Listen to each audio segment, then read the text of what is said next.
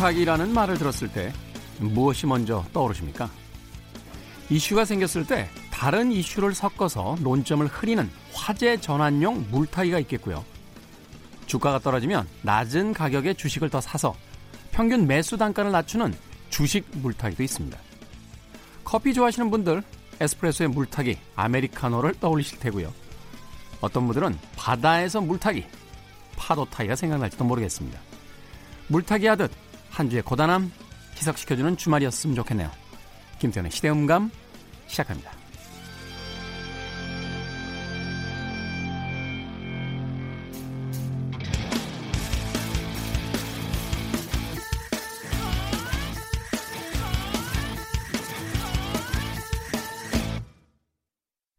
그래도 주말은 온다.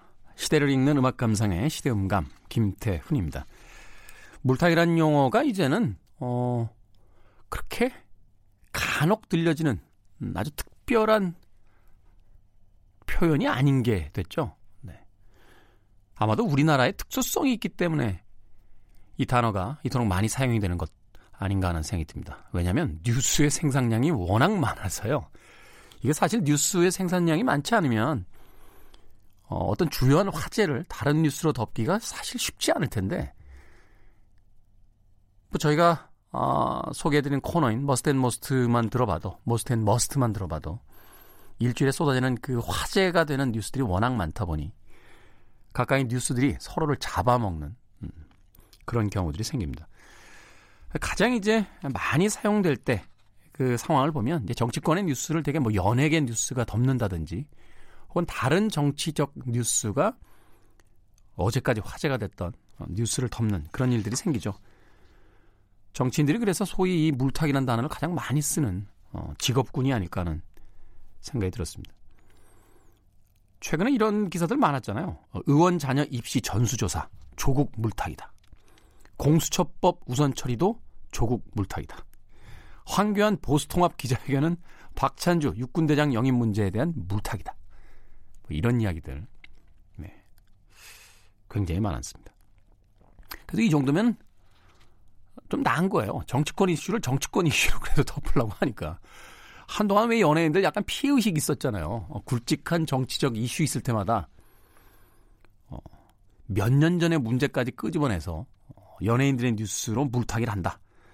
하는 피해의식 아닌 피해의식이 있었는데 네, 최근에는 이제 연예 뉴스로는 도저히 덮을 수 없는 정치적 이슈들이 어, 센 이슈들이 많다 보니까 결국은 정치적인 뉴스들이 어, 서로 도토리 키재기 하듯 어, 검색 순위 1, 2위를 다투는 그런 일들이 벌어집니다. 네.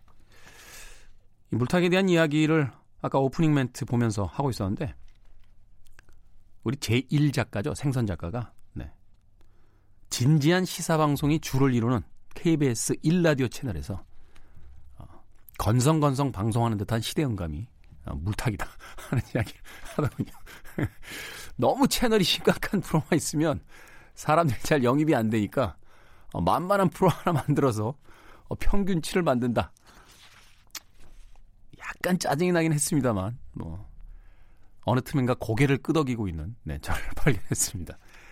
노래 부를 때도 그렇습니다. 아, 소위 우리가 바이브레이션이라고 이야기하죠. 악기를 연주할 때 뭐 비브라 아, 토, 뭐 이렇게 이야기를 하는데 정확한 음정을 내기 쉽지 않을 때그 예, 기교 중에 하나로 위와 아래 음을 이제 오가면서 음정을 흔들어가지고 평균치로 맞추는 경우가 생기는데 말하자면 이제 어, 우리 방송이 네, 위와 아래 음 중에서 이제 아래 음이다 이렇게 이제 이해를 할 수도 있을 것 같습니다. 이게 맞나? 어? 이런 표현이 맞는 건가요? 자 평일 내내 아, 많은 스트레스 받으셨을 것 같고요. 또 복잡한 일들 꽤나 많으셨을 것 같은데 주말 동안은 그와 정반대되는 좀 느긋한 리듬으로 생활하면서 일주일에 물타기를 해보는 건 어떨까 하는 생각을 해봅니다. 자, 시대 이슈들 새로운 시선과 음악으로 풀어봅니다. 시대 음감. 토요일, 일요일 오후 2시 5분, 밤 10시 5분 하루에 두 번 방송합니다. 팟캐스트로는 언제 어디서든 함께 하실 수 있습니다. 물타기에 대한 오프닝이라고 음악을 골라오라고 했더니 생선 작가가 네. 물가 소년들의 음악, 비치 보이스의 음악을 가져왔습니다. 우드니 it be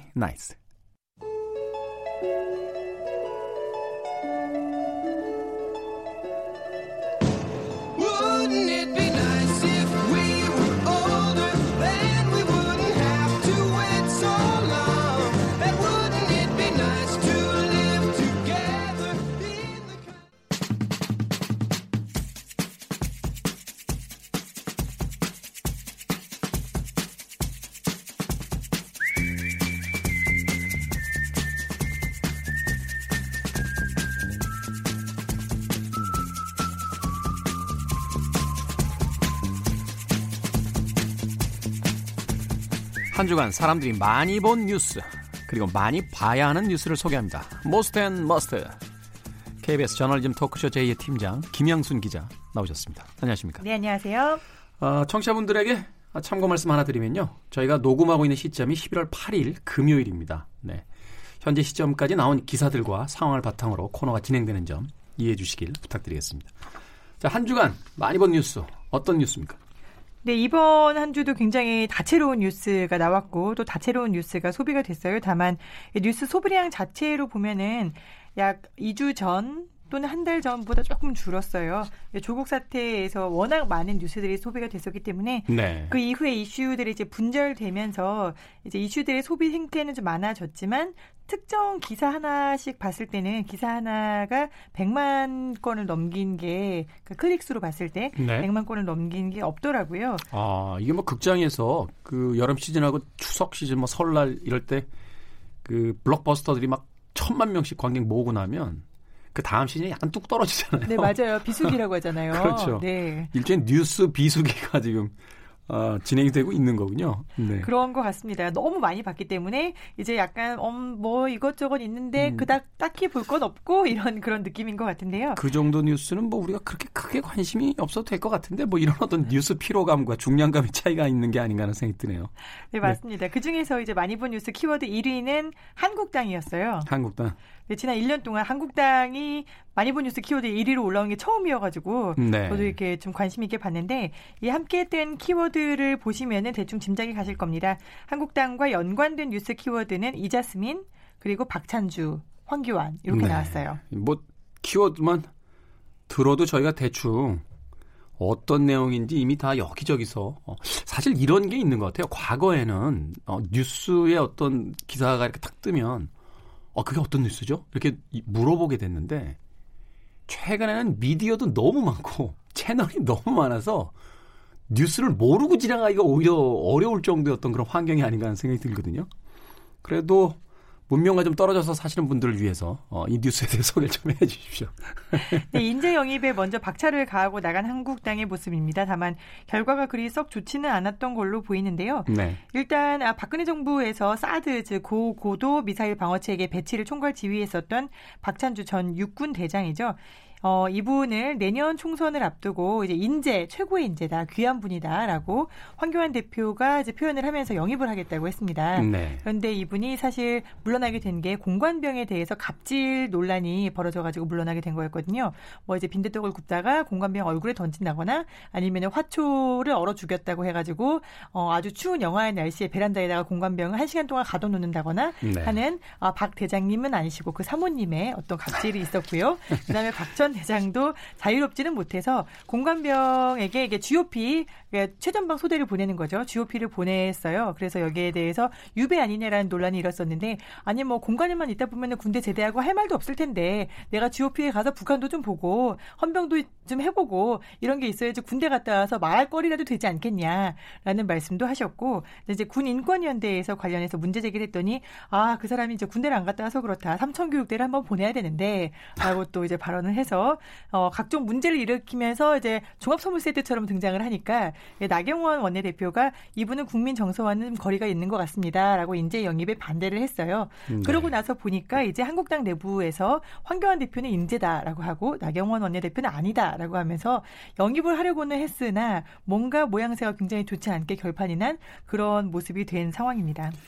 뭐 공감병 갑질에 대해서 뭐 재판이 진행이 중, 중이니까 뭐 재판 결과를 뭐 기다려보겠다 이렇게 이야기를 할 수 있을 것 같습니다만 일단은 그 어 말씀을 하시는 데 있어의 그 어떤 정서적 그 층위 같은 게 정치를 하시기에는 국민의 어떤 그 감정이라든지 그 어, 상식적인 어떤 이해 수준을 맞추시기 그렇게 쉽지 않지 않을까 하는 또 생각을 해보게 됩니다.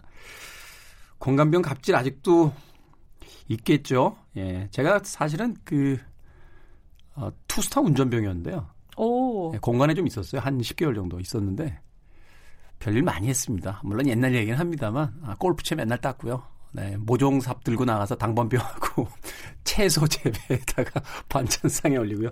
제가 가장 기억하는 게 아, 지금은 그런 그 장군님들 안 계실 거라 전 믿어 의심치 않습니다만 아, 아, 닭똥집을요. 아, 닭모래집이요? 닭모래집. 네, 닭모래집을 이렇게 손질이 된 걸 사오시면 괜찮은데 꼭 안 된 걸 사오셔서 예, 제가 닭모래집 손질에는 일가가 있습니다. 한 10개월 동안 닭모래집 손질을 해서 옛날 얘기 또 꺼내게 되네요. 네, 넘어가겠습니다. 네, 제가 알기로는 공관병은 일단 네. 신의 아들이어야 된다라고 하는데 뭐 썩 그랬던 것 같지는 않고요. 그렇지는 않고요. 저 사실 저 뭐 군대 얘기 자꾸 하게 되는데 이등병 때 트럭으로 시작해서 어떻게 하다 보니까 네 병장 달고 이제 공간이 좀 있었습니다. 다른 네. 이야기 하죠. 네. 네. 한국당과 연결된 키워드가 또 다른 게 중진 용퇴론이 올랐어요. 이게 선거가 내년 총선이 다가오는 게 정말 물리적으로 느끼는 게 이제 각 당에서 누군가는 불출마를 하겠다 선언을 한다거나 아니면 누군가는 너 나오지 마라고 얘기를 한다거나 서로 출마에 대한 이야기들이 본격적으로 오가는 모습입니다. 네. 한국당에서는 중진들이 상당히 많아요. 특히 영남을 기반으로 하고 있고 강남을 기반으로 하고 있어서요. 3선 이상의 의원들은 이제 험지를 출마하든지 아니면 나오지 말아라. 라는 내용의 기자회견이 있었고요. 그 다음에 비슷한 내용의 이 기사도 조선일보에서 쓴 거였거든요. 네. 나오지 말라라는 기사요. 그다음에 반문, 즉 문재인을 반대하고 영남을 빼면은 한국당에는 뭐가 있냐 보수층도 질린다라는 기사를 또 조선일보에 내서 상당히 많이 읽혔습니다.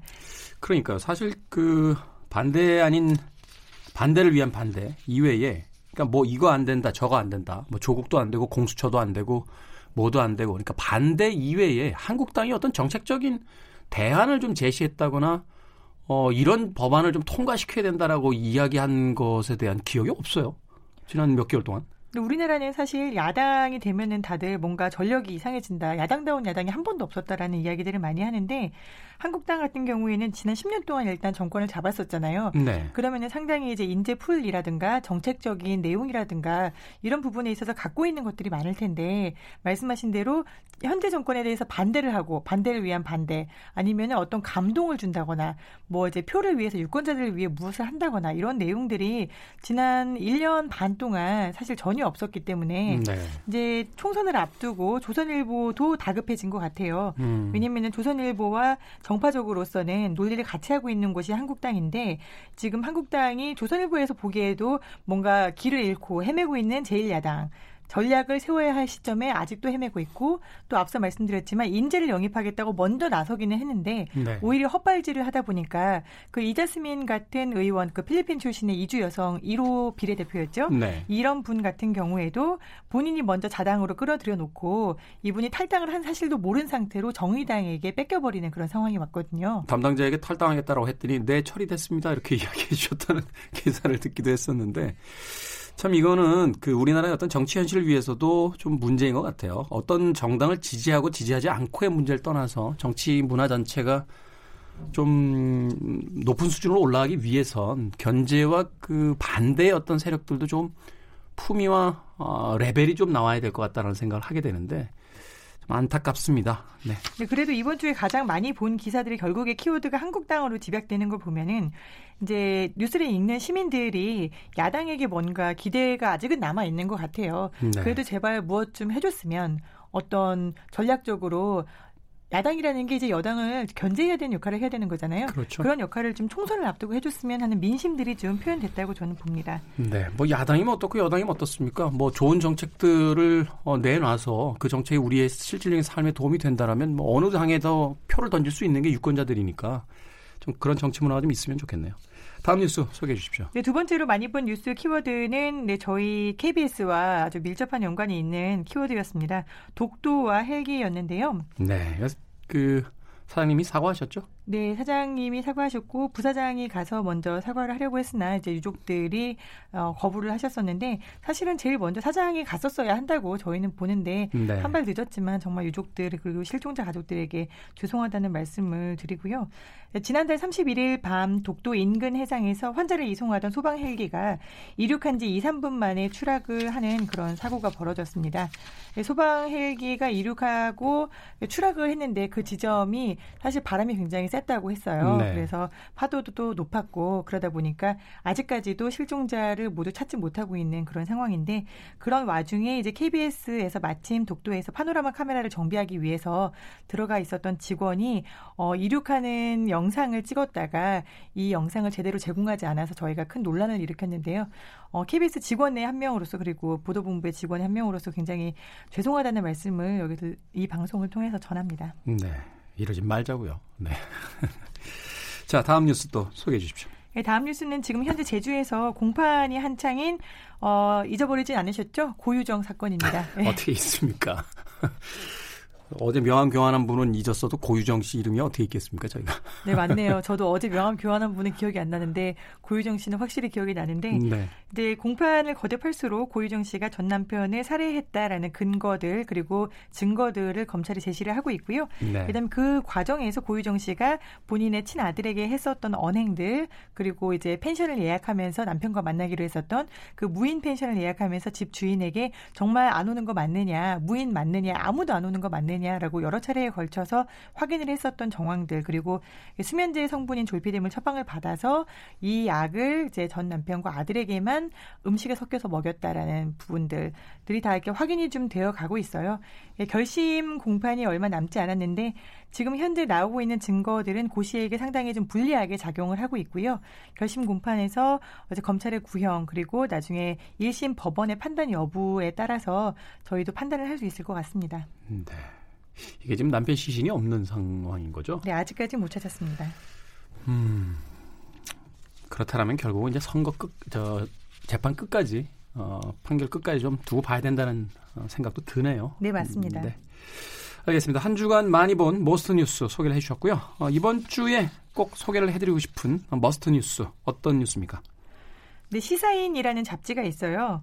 네, 시사인 알죠? 네, 네. 시사 저널에서 기자들이 나와서 만든 잡지인데 굉장히 좋은 기사들이 많고 어, 지난 후에 실렸던 기사 중에서 빈집이라고 치시면은 나오는데 저는 이 기사는 제가 말씀을 드리긴 하겠지만 반드시 뭐 모바일이라든지 아니면은 뭐 컴퓨터라든지 인터넷에 들어가셔서 쳐서 보시기를 꼭 권해드려요. 정말 인터랙티브를 디지털 스타일로 너무너무 잘 만들어서 네. 보면은 집중도가 엄청나거든요.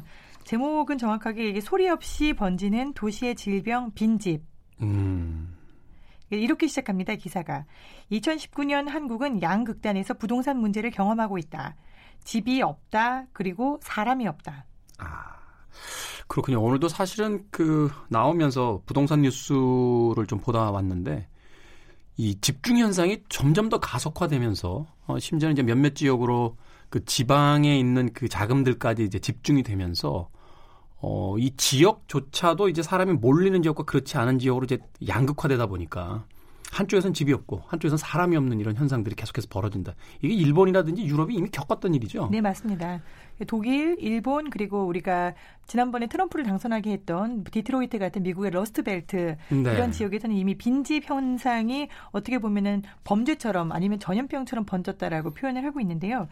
이게 일부와 일부의 문제로 나누기에는 너무나 그 사람이 없는 곳에 지역의 편중이 큽니다. 왜냐하면 음. 서울과 수도권을 제외한 나머지 국토의 88%거든요.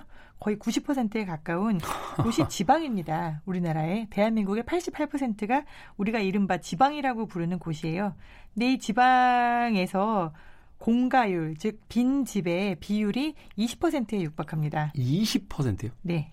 이게 아마 사회 무슨 그 분석 통계를 보니까 뭐 십몇 퍼센트 이상이 넘어가면 뭐 범죄율도 증가하기 시작하고 뭐 여러 가지 어떤 문제들이 발생하는 걸로 알고 있었는데. 네, 맞습니다. 빈집의 퍼센티지가 어떤 범죄의 징후처럼 여겨지고 있는데 일본이 빈집 문제가 심각하다라고 알려져 있는데 일본의 평균 공가율이 13.5%예요.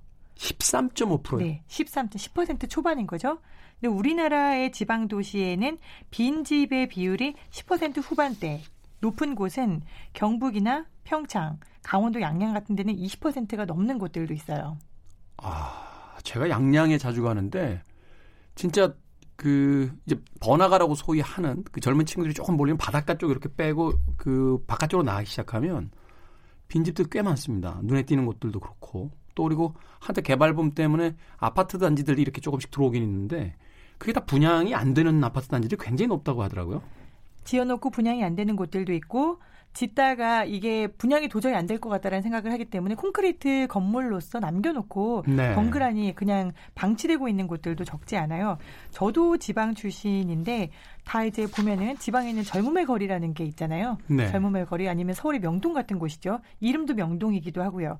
근데 현재 지방 도시에 뭐 익산이나 나주나 이런 곳에 이른바 명동이었던 곳에 가보면은 어 그때 젊음의 상징이었던 예식장 네. 아니면은 큰 레스토랑 아니면은 뭐 보석 가게 이런 곳들이 그대로 방치가 되어 있어요. 흉물처럼. 쓰질 않으니까. 네. 안에 들어가 보면은 굉장히 멋졌던 것 같은 소파는 먼지를 뒤집어 쓴 채 한쪽으로 나뒹굴어 있고 샹들리에 같은 것들도 그 당시엔 굉장히 멋스러운 인테리어였는데 주저앉아 있고 바닥에 떨어져 있고 바닥에는 어 이제 재산세 체납 고지서 아니면은 압류 아니면 아주 오래된 우편물들 전단지들 이런 것들까지도 켜켜이 쌓여서 어떻게 보면은 곰팡이를 풍기고 있을 정도로 지금 현재 사람이 살고 있는 곳임에도 빈집들이 점점 점점 늘어나고 있다. 아니 네. 현상을 지방 도시 어디라도 가서 보시면 알 수 있어요. 일단은 이런 것이 이유겠죠. 어, 일자리가 없다라는 거. 그죠? 그 사람들이 결국 이제 중심으로 몰려들게 되는 것은 일을 찾아서 이제 오게 되는 경우가 제일 첫 번째일 것 같고 그리고 그 지역에서 계속 머물면서 살 수 있는 어떤 인프라들 뭐 문화 시설이라든지 혹은 교통망이라든지 뭐 이런 것들이 이제 만들어지지 않았다는 것. 어, 최근에 뭐 그 수도권 신도시 1기, 2기, 3기까지 지금 계획이 나오는 걸로 알고 있는데 2기에서 이제 가장 주민들이 불편해하는 게 그 교통망 확충이 안 되면서 결국은 그 지역 전체도 좀 여러 가지 어떤 위기가 있다라는 이야기가 나오는데 이런 이제 인프라 구축이 안 됐다는 이야기가 되지 않을까요? 일단은 인프라의 문제는 아닌 것 같아요. 익산이나 나주나 이런 곳들은 사실 우리나라 교통망이 어떻게 보면 거무실처럼 연결되어 있는 그런 네. 지대거든요. 근데 이곳에서 사람들이 떠나기 시작한 이유는 제일 큰 거는 인프라보다는 일자리인 거죠. 일자리. 일자리가 없고 그다음에 내가 시골에 남아 있을 경우에 지방에 남아 있을 경우에 받을 수 있는 복지 혜택이 줄어들었고. 음. 그 다음에 이렇게 해서 일자리와 복지를 찾아서 젊은 사람들 혹은 중장년들이 떠나고 난 곳에는 노년층의 인구들만 남게 됩니다. 노년층의 인구들은 어떻게 되죠? 시간이 지나면서 점점 죽음을 맞이하게 소멸하죠. 되는 거죠. 네. 소멸하게 되면 해당 도시에는 인구 구성 에 따라서 새로운 인구의 유입이 없어집니다. 그렇죠. 아이를 낳을 수 있는 젊은 부부들이 아니니까. 우리가 지방 도시 시골의 어떤 중심이라고 생각했던 읍 그리고 면 이미 면들은 많이 해체가 됐어요. 이제 읍 단위들이 해체가 되고 있고요. 읍내가 해체가 되면은 이곳에는 고령화된 사람들이 죽고 나서 그 이후에는 인구가 아예 태어나지 않고 있잖아요. 우리가 네. 인구 절벽을 맞고 있는데 이 빈집들이 지금은 익산과 나주와 강원도인 것 같지만 점점 점점 수도권으로 파고 들어올 겁니다. 시사인은 이렇게 이야기를 하고 있어요. 빈집은 일종의 징후다. 빈집은 가벼운 감기 증세와 닮았다. 단순 감기일 수도 있지만 이보다 복잡한 호흡기 계통이나 내분비 계통에 이상이 있을 가능성도 있다. 도시가 건강하게 유지되고 있는지 판단할 수 있는 1차 척도인 셈이다. 음. 이 수도권의 집중화로 우리가 지금은 좋아 그러면은 수도권에 일자리도 있고 수도권에서 복지가도 되니까 일도 모여라고 할 수도 있어요. 하지만 일본이나 아니면 미국의 형태로 봤을 때 그 수도권에 우리가 위성 도시로 만들었던 지금 1기, 2기, 3기 신도시들도 결국에는 지금과 같은 인구 절벽에 따라서는 차츰차츰 빈집이 됩니다. 무너지면서 오히려 중앙만 더 그 어떤 치열한 어, 그렇죠. 공간 각축장이 되는 그런 일들이 벌어질 것이다. 그러네요. 네.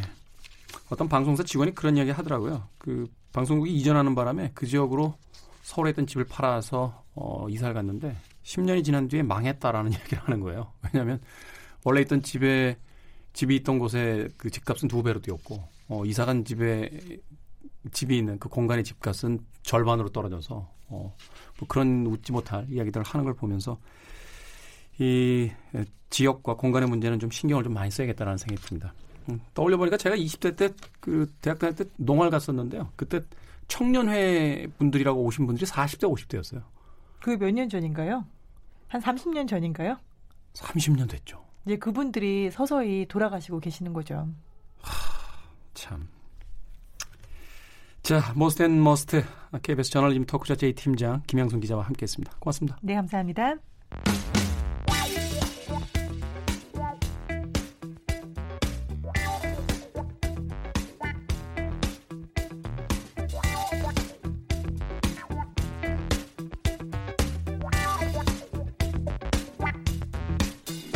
포털 사이트에 한 네티즌이요 이런 질문을 올렸습니다. 유머 감각은 어떻게 키워야 합니까? 이런 답변이 있더군요. 세 가지만 기억하세요. 자신감, 정보력, 순발력. 이건 뭐 대입 때도 필요하고 다 입사할 때도 필요하고 다 필요한 거 아닌가요? 자, 가만 보니까요. 이 세 가지 오늘 우리가 키울 감각에도 분명히 필요할 겁니다. 돈의 감각. 경제 전문 유튜버이자 아, 직장을 나간 4개월째 아, 프리랜서 슈카 전석재 씨 나오셨습니다. 안녕하세요. 안녕하세요. 어때요? 회사 생활 안 하는 4개월 정도? 늦잠에 익숙해지고 한낮에 커피잔 들고 왔다 갔다 하는 것도 이제 좀 어, 편안해질 그 정도의 어떤 시간이 아닌가 하는 생각이 드는데.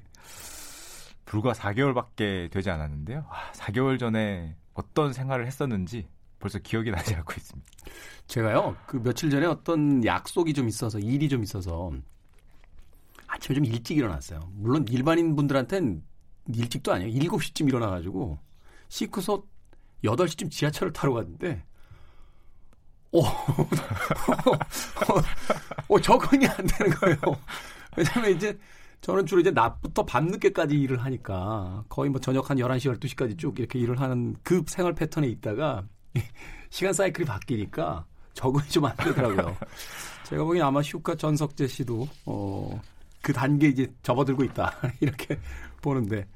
자, 그러면서 이 프리랜서로 생활한다라면 역시 이제 돈의 감각이라는 게 그 직장 생활을 할 때 감각과는 또 달라져야 될 것 같아요. 왜냐하면 내가 내 벌이에 대해서 정말 민감하게 신경 쓰지 않으면 돈을 모을 수 없는, 돈을 벌 수 없는 그런 구조이기 때문에. 아, 많이 달라지는 것 같습니다. 직장인일 음. 때는 확실히 고정 수입이 따박따박 있었는데. 네. 지금은 당장 다음 달을 알 수 없으니까. 그렇죠. 어, 훨씬 정말 많은 게 달라지는 것 같습니다. 제가 사실은 그 한 프리랜서 된 지 한 16년, 17년 됐는데요. 16년 전부터 어, 할부를 안 해요. 예.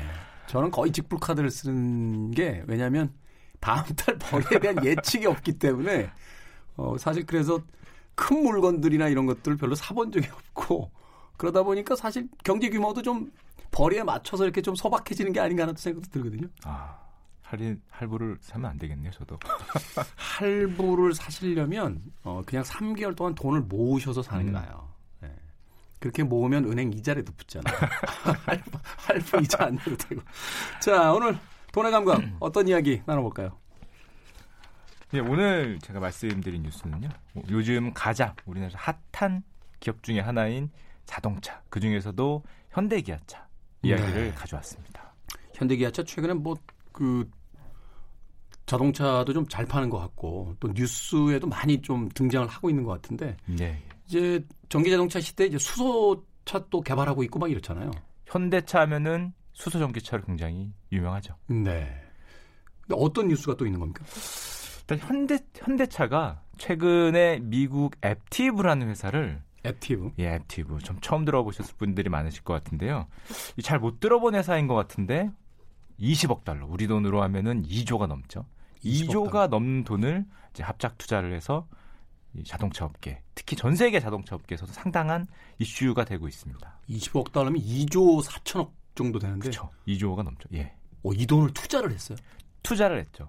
이 회사를 인수를 한 건 아니고 네. 이 회사랑 손을 잡아서 합자 회사 비슷한 거를 설립을 했는데 이 회사는 기술, 기술력과 인력을 놓고 앱티브는 현대자동차는 그 돈을 넣었습니다. 자금을 넣어서 같이 공동 합작법인을 설립을 했는데요. 이게 뭐 하는 회사예요? 앱티브가? 일단 앱티브 그러면은 국내에서는 그렇게 유명하지 않은 회사인데 이게 세계적으로는 굉장히 나름 유명한 회사입니다. 이 자율주행 업계에서 기술력으로 한 세계 한 3위권 정도 이 되는 회사니까 뭐 기술 상당히 인정을 받고 있다. 세계 3위권이면 뭐 초인류라고 볼 수 있겠네요. 그렇죠. 뭐 음. 1위가 뭐 구글, 뭐 GM 이런 회사들이니까요. 네. 3위라면은 뭐 초인류라고 볼 수 있습니다.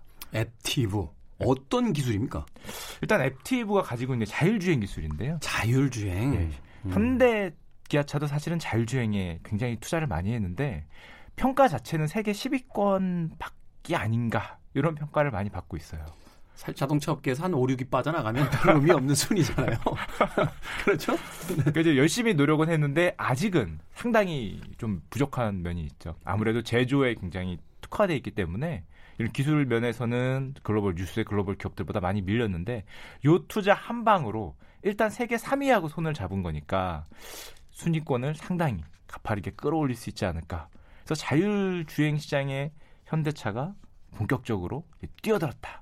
이런 음, 뉴스가 네. 나오고 있습니다. 그러니까 소위 이제 완전 자율주행에 대한 이제 기술력을 이제 확보하기 위해서 투자를 하고 뛰어들었다 이렇게 볼 수 있는 거네요. 그렇죠. 완전 자율주행까지는 아직 조금 시간이 남은 것 같은데 최근에 그 예. 반자율주행 차 타시는 분 봤는데 어 그럼 좀 이렇게 졸고 할 수 있어 그랬더니 어, 더 겁이 나서 못 쫀다고. 이게 졸음 방지에 반자율 주행이 최고라고.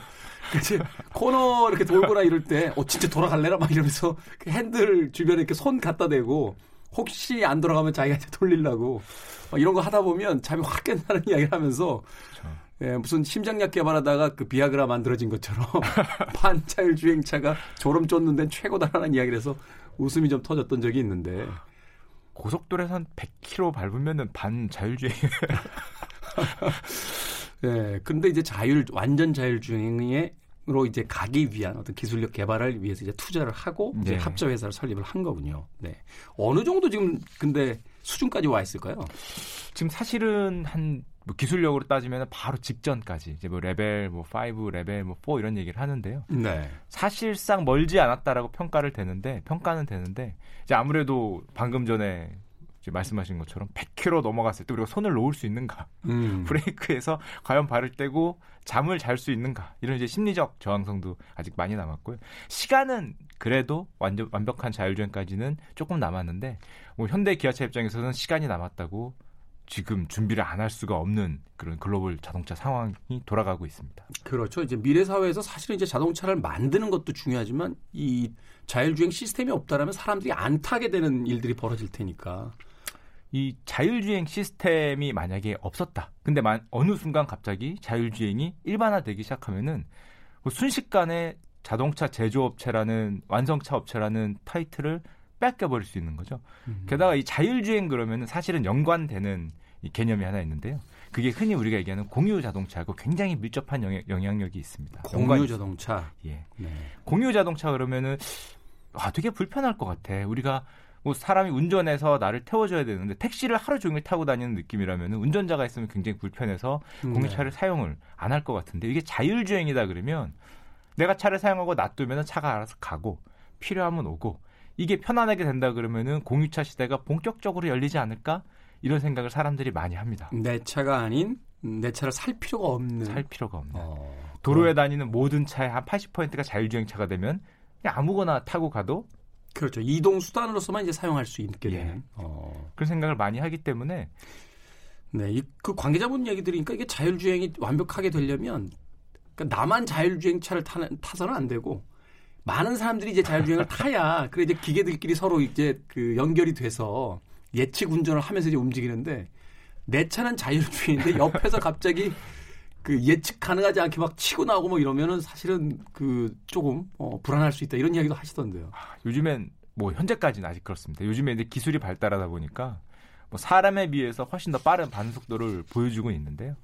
그럼에도 불구하고 완전히 손을 놓기는 지금 현재는 반자율주행 요 정도로 보시면 될 것 같습니다. 어찌됐건 이 자동차 업계가 참 끌어오르고 있는 건 사실인 것 같아요. 뭐 최근엔 그 다이슨 같은 이 전기 청소기 회사에서도 자, 자동차 산업에 뛰어들겠다라고 했다가 아, 접었죠 사업을 최근에 이제. 네. 사실 좀 파고 들어가 보면은 그 좀 재밌는 얘기가 있는데요. 그 다이슨 같은 경우는 우리가 자율주행차를 그러니까 전기차를 만들었다라고 선언을 했어요. 네. 사람들이 보여줘 그러니까 그게 너무 비싼 차여서 정말 잘 만들었지만은 수익성이 없어서 이제 접는다. 접는다. 뭐 그런 어떤 웃지 못할 에피소드 있었습니다만 이 자율주행에 대한 시스템은 좀 정말 아, 기업을 떠나서 어, 우리나라에서 좀 그 어느 정도 어, 소프트웨어나 이런 것들이 좀 만들어졌으면 좋겠네요. 우리나라가 그 부동의 휴대폰 수출 어, 최상위에 있는 국가긴 합니다만 그 안에 들어간 소프트웨어를 사실 생산하지를 못해서 네. 어, 수익성 면에서 퍼센테이지로 봤을 때 참 많이 떨어지는 것이 안타깝게 느껴지기도 했었는데 예. 그런 면에서 이제 소프트웨어까지 개발이 된다라면 자동차 산업에서 좀 전기가 될 수 있지 않을까 하는 생각이 예. 듭니다. 이번 현대차가 사실 이 자율주행 액티브에 투자하기 전에 이 현대차 정의선 부회장님이 선언한 게 있었어요. 음. 연초에 선언을 했는데 현대차를 지금까지는 제조업체, 완성차 제조업체로 한 봤는데 앞으로 우리는 smart mobility solution으로 가겠다 이런 표현을 썼습니다. 네. smart mobility solution 그러면은 뭐 말은 굉장히 영어라서 길고 어렵게 느껴지는데 네. 결론적으로 solution이니까 어떤 소프트웨어 업체, 소프트웨어를 제공하는 기술 기업으로 나가겠다라는 선언이었거든요. 그리고 처음 들었을 때는 뭐 연초에는 원래 회장님이나 부회장님은 다 멋진 말씀 해주시니까 청사진을 네, 크게, 청사진을 크게 네. 그리시니까라고 넘어갔는데 실제로 액티브의 지금 현대차 입장에서는 이 정도면은 해외 업체하고 한 역대 최대 투자입니다. 2조 정도면 최대 투자인데 투자를 하고 정말 솔루션 업체로 현대차가 변신을 하느냐? 음. 이 진, 정말로 솔루션 업체로 만약에 변신을 한다 그러면 기존에 있던 그 공장 라인도 상당히 많이 바꿔야 될 거고 지금 완, 완전히 제조업체에 오리엔테돼 있는 이 현대차의 구조 자체를 바꿔야 될 텐데 어, 굉장히 큰 변화가 오고 있지 않나 이런 음, 생각을 하게 됩니다. 그렇죠. 현대가 사실은 이제 하드웨어 쪽에서 강세가 있는 것은 뭐 분명히 우리가 알고 있는데 아, 사실 이제 휴대폰 사업에 뛰어들었다가 철수했었잖아요. 그만큼 이 소프트웨어 쪽에 있어서 어 조금 이제 그 쓴잔을 어, 예. 한번 들었던 그런 기억들이 있는데 자율 자율주행차에 있어서 좀 기대를 좀 해보도록 하겠습니다. 근데 좀 물어보고 싶은 게요. 자율주행차가 사고 내면 누구 책임입니까? 아, 그래서 상당히 궁금해요. 아니, 이게 좀 확정이 돼야 자율주행차를 탈 수 있는 거 아닙니까? 말하자면 자율주행차를 타는데 내가, 나는 잤어요, 차 안에서. 근데 이게 사고가 났단 말이에요. 그러면 어. 차주의 책임이다. 나는 잠만 잔 죄밖에 없는데. 그렇죠? 그럼, 그러면 이걸 그 소프트웨어를 만든 회사의 책임이냐? 뭐 이게 좀 어떤 문제 해결이 돼야 그거는 보험사까지 거기에 들어가게 되면은 정말 네. 삼각으로 법정 다툼이 그러니까요. 뭐 그거 그냥 제 궁금증이었습니다. 어. 이런 현대차의 변화에 뒤어서 어, 연관 기업들이라든지 또 산업 쪽에서의 또 어떤 반응이라든지 또 변화도 있겠네요. 예, 현대차는 일단 변화를 하지 않을 수 없는 상황에 처해 있다고 보여집니다. 일단 글로벌 완성차 업체들이 뭐 모두 다 한마음으로 좀 뛰어드는 게 자율주행과 전기차 시장이거든요. 특히 네. 글로벌 1위 업체가 폭스바겐인데요. 폭스바겐 같은 경우는 뭐 연초에 선언을 하기를 우리는 향후 몇 년 내에 내연기관을 아예 생산을 안 하겠다. 음. 이런 선언을 했어요. 엔진을 안 쓰겠다. 내연기관 엔진을 안 쓰겠다. 음. 그럼 이건 내연기관을 지금 세계 1위 업체가 물론 시간은 좀 있지만은 뭐 퇴출을 하겠다라는 그런 발표를 했다는 건데 뭐 1위 업체가 이러니까 당연히 뭐 도요다를 포함해서 2위, 3위 업체들도 전부 다 전기차 자율주행에 거의 올인을 지금 하고 있는 상황입니다. 당장 눈앞에 이 변화가 있는데 현기 기아차는 안 따라가고 싶어도 안 따라갈 수 없는 지금 상황에 처해 있다고 보고요. 이게 정말 이렇게 바뀌면은 자동차도 뭐 전기 자동차로 굉장히 빠른 속도로 바뀔 가능성이 있고 그렇게 되면 현재 내연 기관으로 쭉 이루어져 있는 이 자동차 value chain에서 굉장히 큰 변화가 이제 오지 않을까 특히 뭐 대표적인 게 뭐 배터리 업체, 자동차 배터리에 관해서는 또 굉장히 핫한 시장입니다. 지금 원래 배터리 업체라 그러면 스마트폰에 들어가는 조그만 음. 작은 배터리가 떴을 때 배터리 업체들이 굉장히 상한가를 쳤었거든요. 굉장히 주가도 오르고 볼륨도 커지고 global player로 뛰어오르고 그랬는데 이제는 조그만 핸드폰이 아니라 핸드폰에 한 100배 정도 되는 크기의 자동차에 배터리가 들어간다면 음. 도대체 이게 얼마나 들어갈까? 뭐 이런 생각을 하니까 배터리 업체에 대한 관심도 굉장히 높아지고 있고요. 네. 뭐 배터리뿐만 아니라 뭐 전기 자동차 전기 자동차라 그러면은 그 자동차 전체를 일종의 컴퓨터 비슷하게 제어하는 거예요. 예, 볼 수 있는 상황이 되니까 컴퓨터 부품 보듯이 자동차 전기 부품들 그 전장이라고 표현을 하는데 전장 관련된 사람들의 인식도 관심도도 굉장히 올라가게 됩니다. 참 생각이 많아지네요. 이게 다 전자제어 장치가 되게 되면 이제 물론 이제 자유롭고 굉장히 편한 것도 있겠습니다만 자동차 회사까지도 이제 우리들의 동선에 대한 어떤 데이터를 수집하게 되는 한마디로 어, 어디서 뭘 하든지 다 노출이 되게 되는 뭐 이런 시대가 좀 펼쳐지는 것도 같아서 좀 디스토피아적인 어떤 그런 생각도 듭니다만 어찌됐건 그 해외 나가 보신 분들 아마 아, 이런 느낌 받으실 거예요. 제가 홍콩 갔다 깜짝 놀란 게 몇 년 전인데 거리에 못 보던 차들이 많은 거예요. 이게 뭐야? 라고 하고 봤더니 테슬라예요. 어. 그러니까 전기차가 몇 년 전부터 벌써 거리에 굉장히 많이 그 보이더라고요.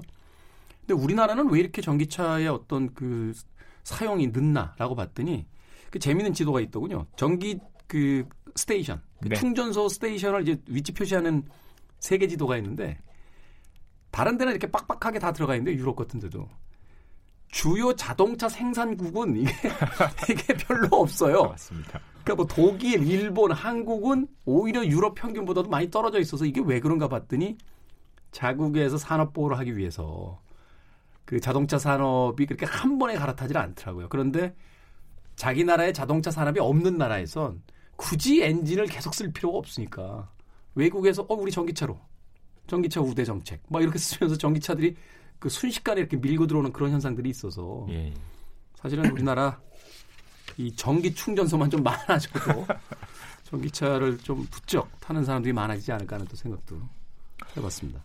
전기 충전소 같은 경우도 일종의 투자로 들어가고 현재 우리나라가 좀 부족한 게 투자, 투자, 기업의 투자, 개인들의 투자, 모든 투자가 좀 많이 부족한데요. 이 전기차 이런 변화, 자동차 산업이라면은 다른 산업과 달리 덩치가 굉장히 큰 산업이기 때문에 이런 변화의 바람이 불어옴으로써 우리나라도 변화에 올라타고 투자가 들어오고 산업이 좀 활성화되는 그런 어떤 가능성 그거를 이제 현대차가 좀 현기차가 아니면 또 다른 우리나라 자동차 업체가 좀 이끌어주기를 바라면서 바라보게 됩니다. 참 뭐예요? 저요? 네. 말씀드려도 되는 건가요? 10년째 타고 있는데. 어, 이분이 그 굉장히 그 덕이 많으신 분이에요. 어, 퇴사시키는 회사에 대한 애정을 아직도 가지고 계신 걸로 봤을 때. 자동차, 아, 현대의 젊은이들이 그 집을 점점 사기가 힘들어지자, 음, 차를 점점 더 빨리 사는 뭐 그런 어떤 세태가 있다라고도 하죠. 과거에는 뭐 돈 모아서 집부터 사고 그 다음에 뭐 밑으로 자동차도 사고 뭐 블러블러블러 이렇게 내려왔는데 최근에는 이제 젊은이들에게 집보다 더 중요한 게 자동차다. 라는 이야기를 하기도 합니다. 또 한편에서는 이 자동차 산업이 이미 포화 상태에 이르렀다라는 이야기를 하기도 했었는데 이것이 전기차와 뭐 수소 전지차 혹은 자율주행이라는 이제 새로운 외피와 이제 내피로 갈아타면서 어, 완전히 이제 전환되는 어떤 새로운 전기가 아, 오고 있다 이런 느낌을 받게 됩니다. 그 또 변화의 중심에 우리나라 기업이 있다라는 게 뭐 한편에서 좀 기대가 되는 뭐 그런 부분이기도 하네요. 이 자동차의 변화라는 게 사실은 우리 스마트폰 2010년대는 스마트폰의 변화가 우리 사회의 변화, 변화를 전반적으로 이끌었는데요.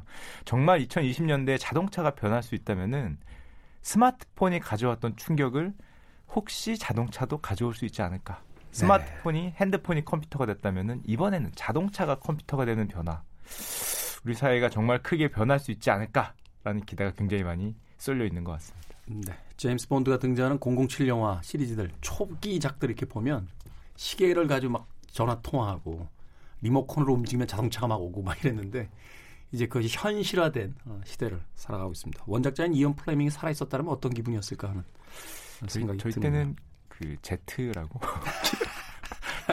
키트 아, 키, 키트 나오는 네, 키트. 전격 제트 작전. 네. 네. 슈카의 또 나이를 알 수 있는 그런 부분이 아닌가 하는 생각이 들었습니다. 자, 돈의 감각 오늘 슈카와 현대자동차의 변화에 대해서 이야기를 좀 해봤고요. 또 일요일에도 나와서 어, 역시 돈의 감각 어, 진행을 해주실 겁니다. 오늘 감사합니다. 감사합니다. 카세 드라이브 들으면서 저도 작별 인사 드리겠습니다. 지금까지 시대를 읽는 음악 감상의 시대음감의 김태훈이었습니다. 고맙습니다.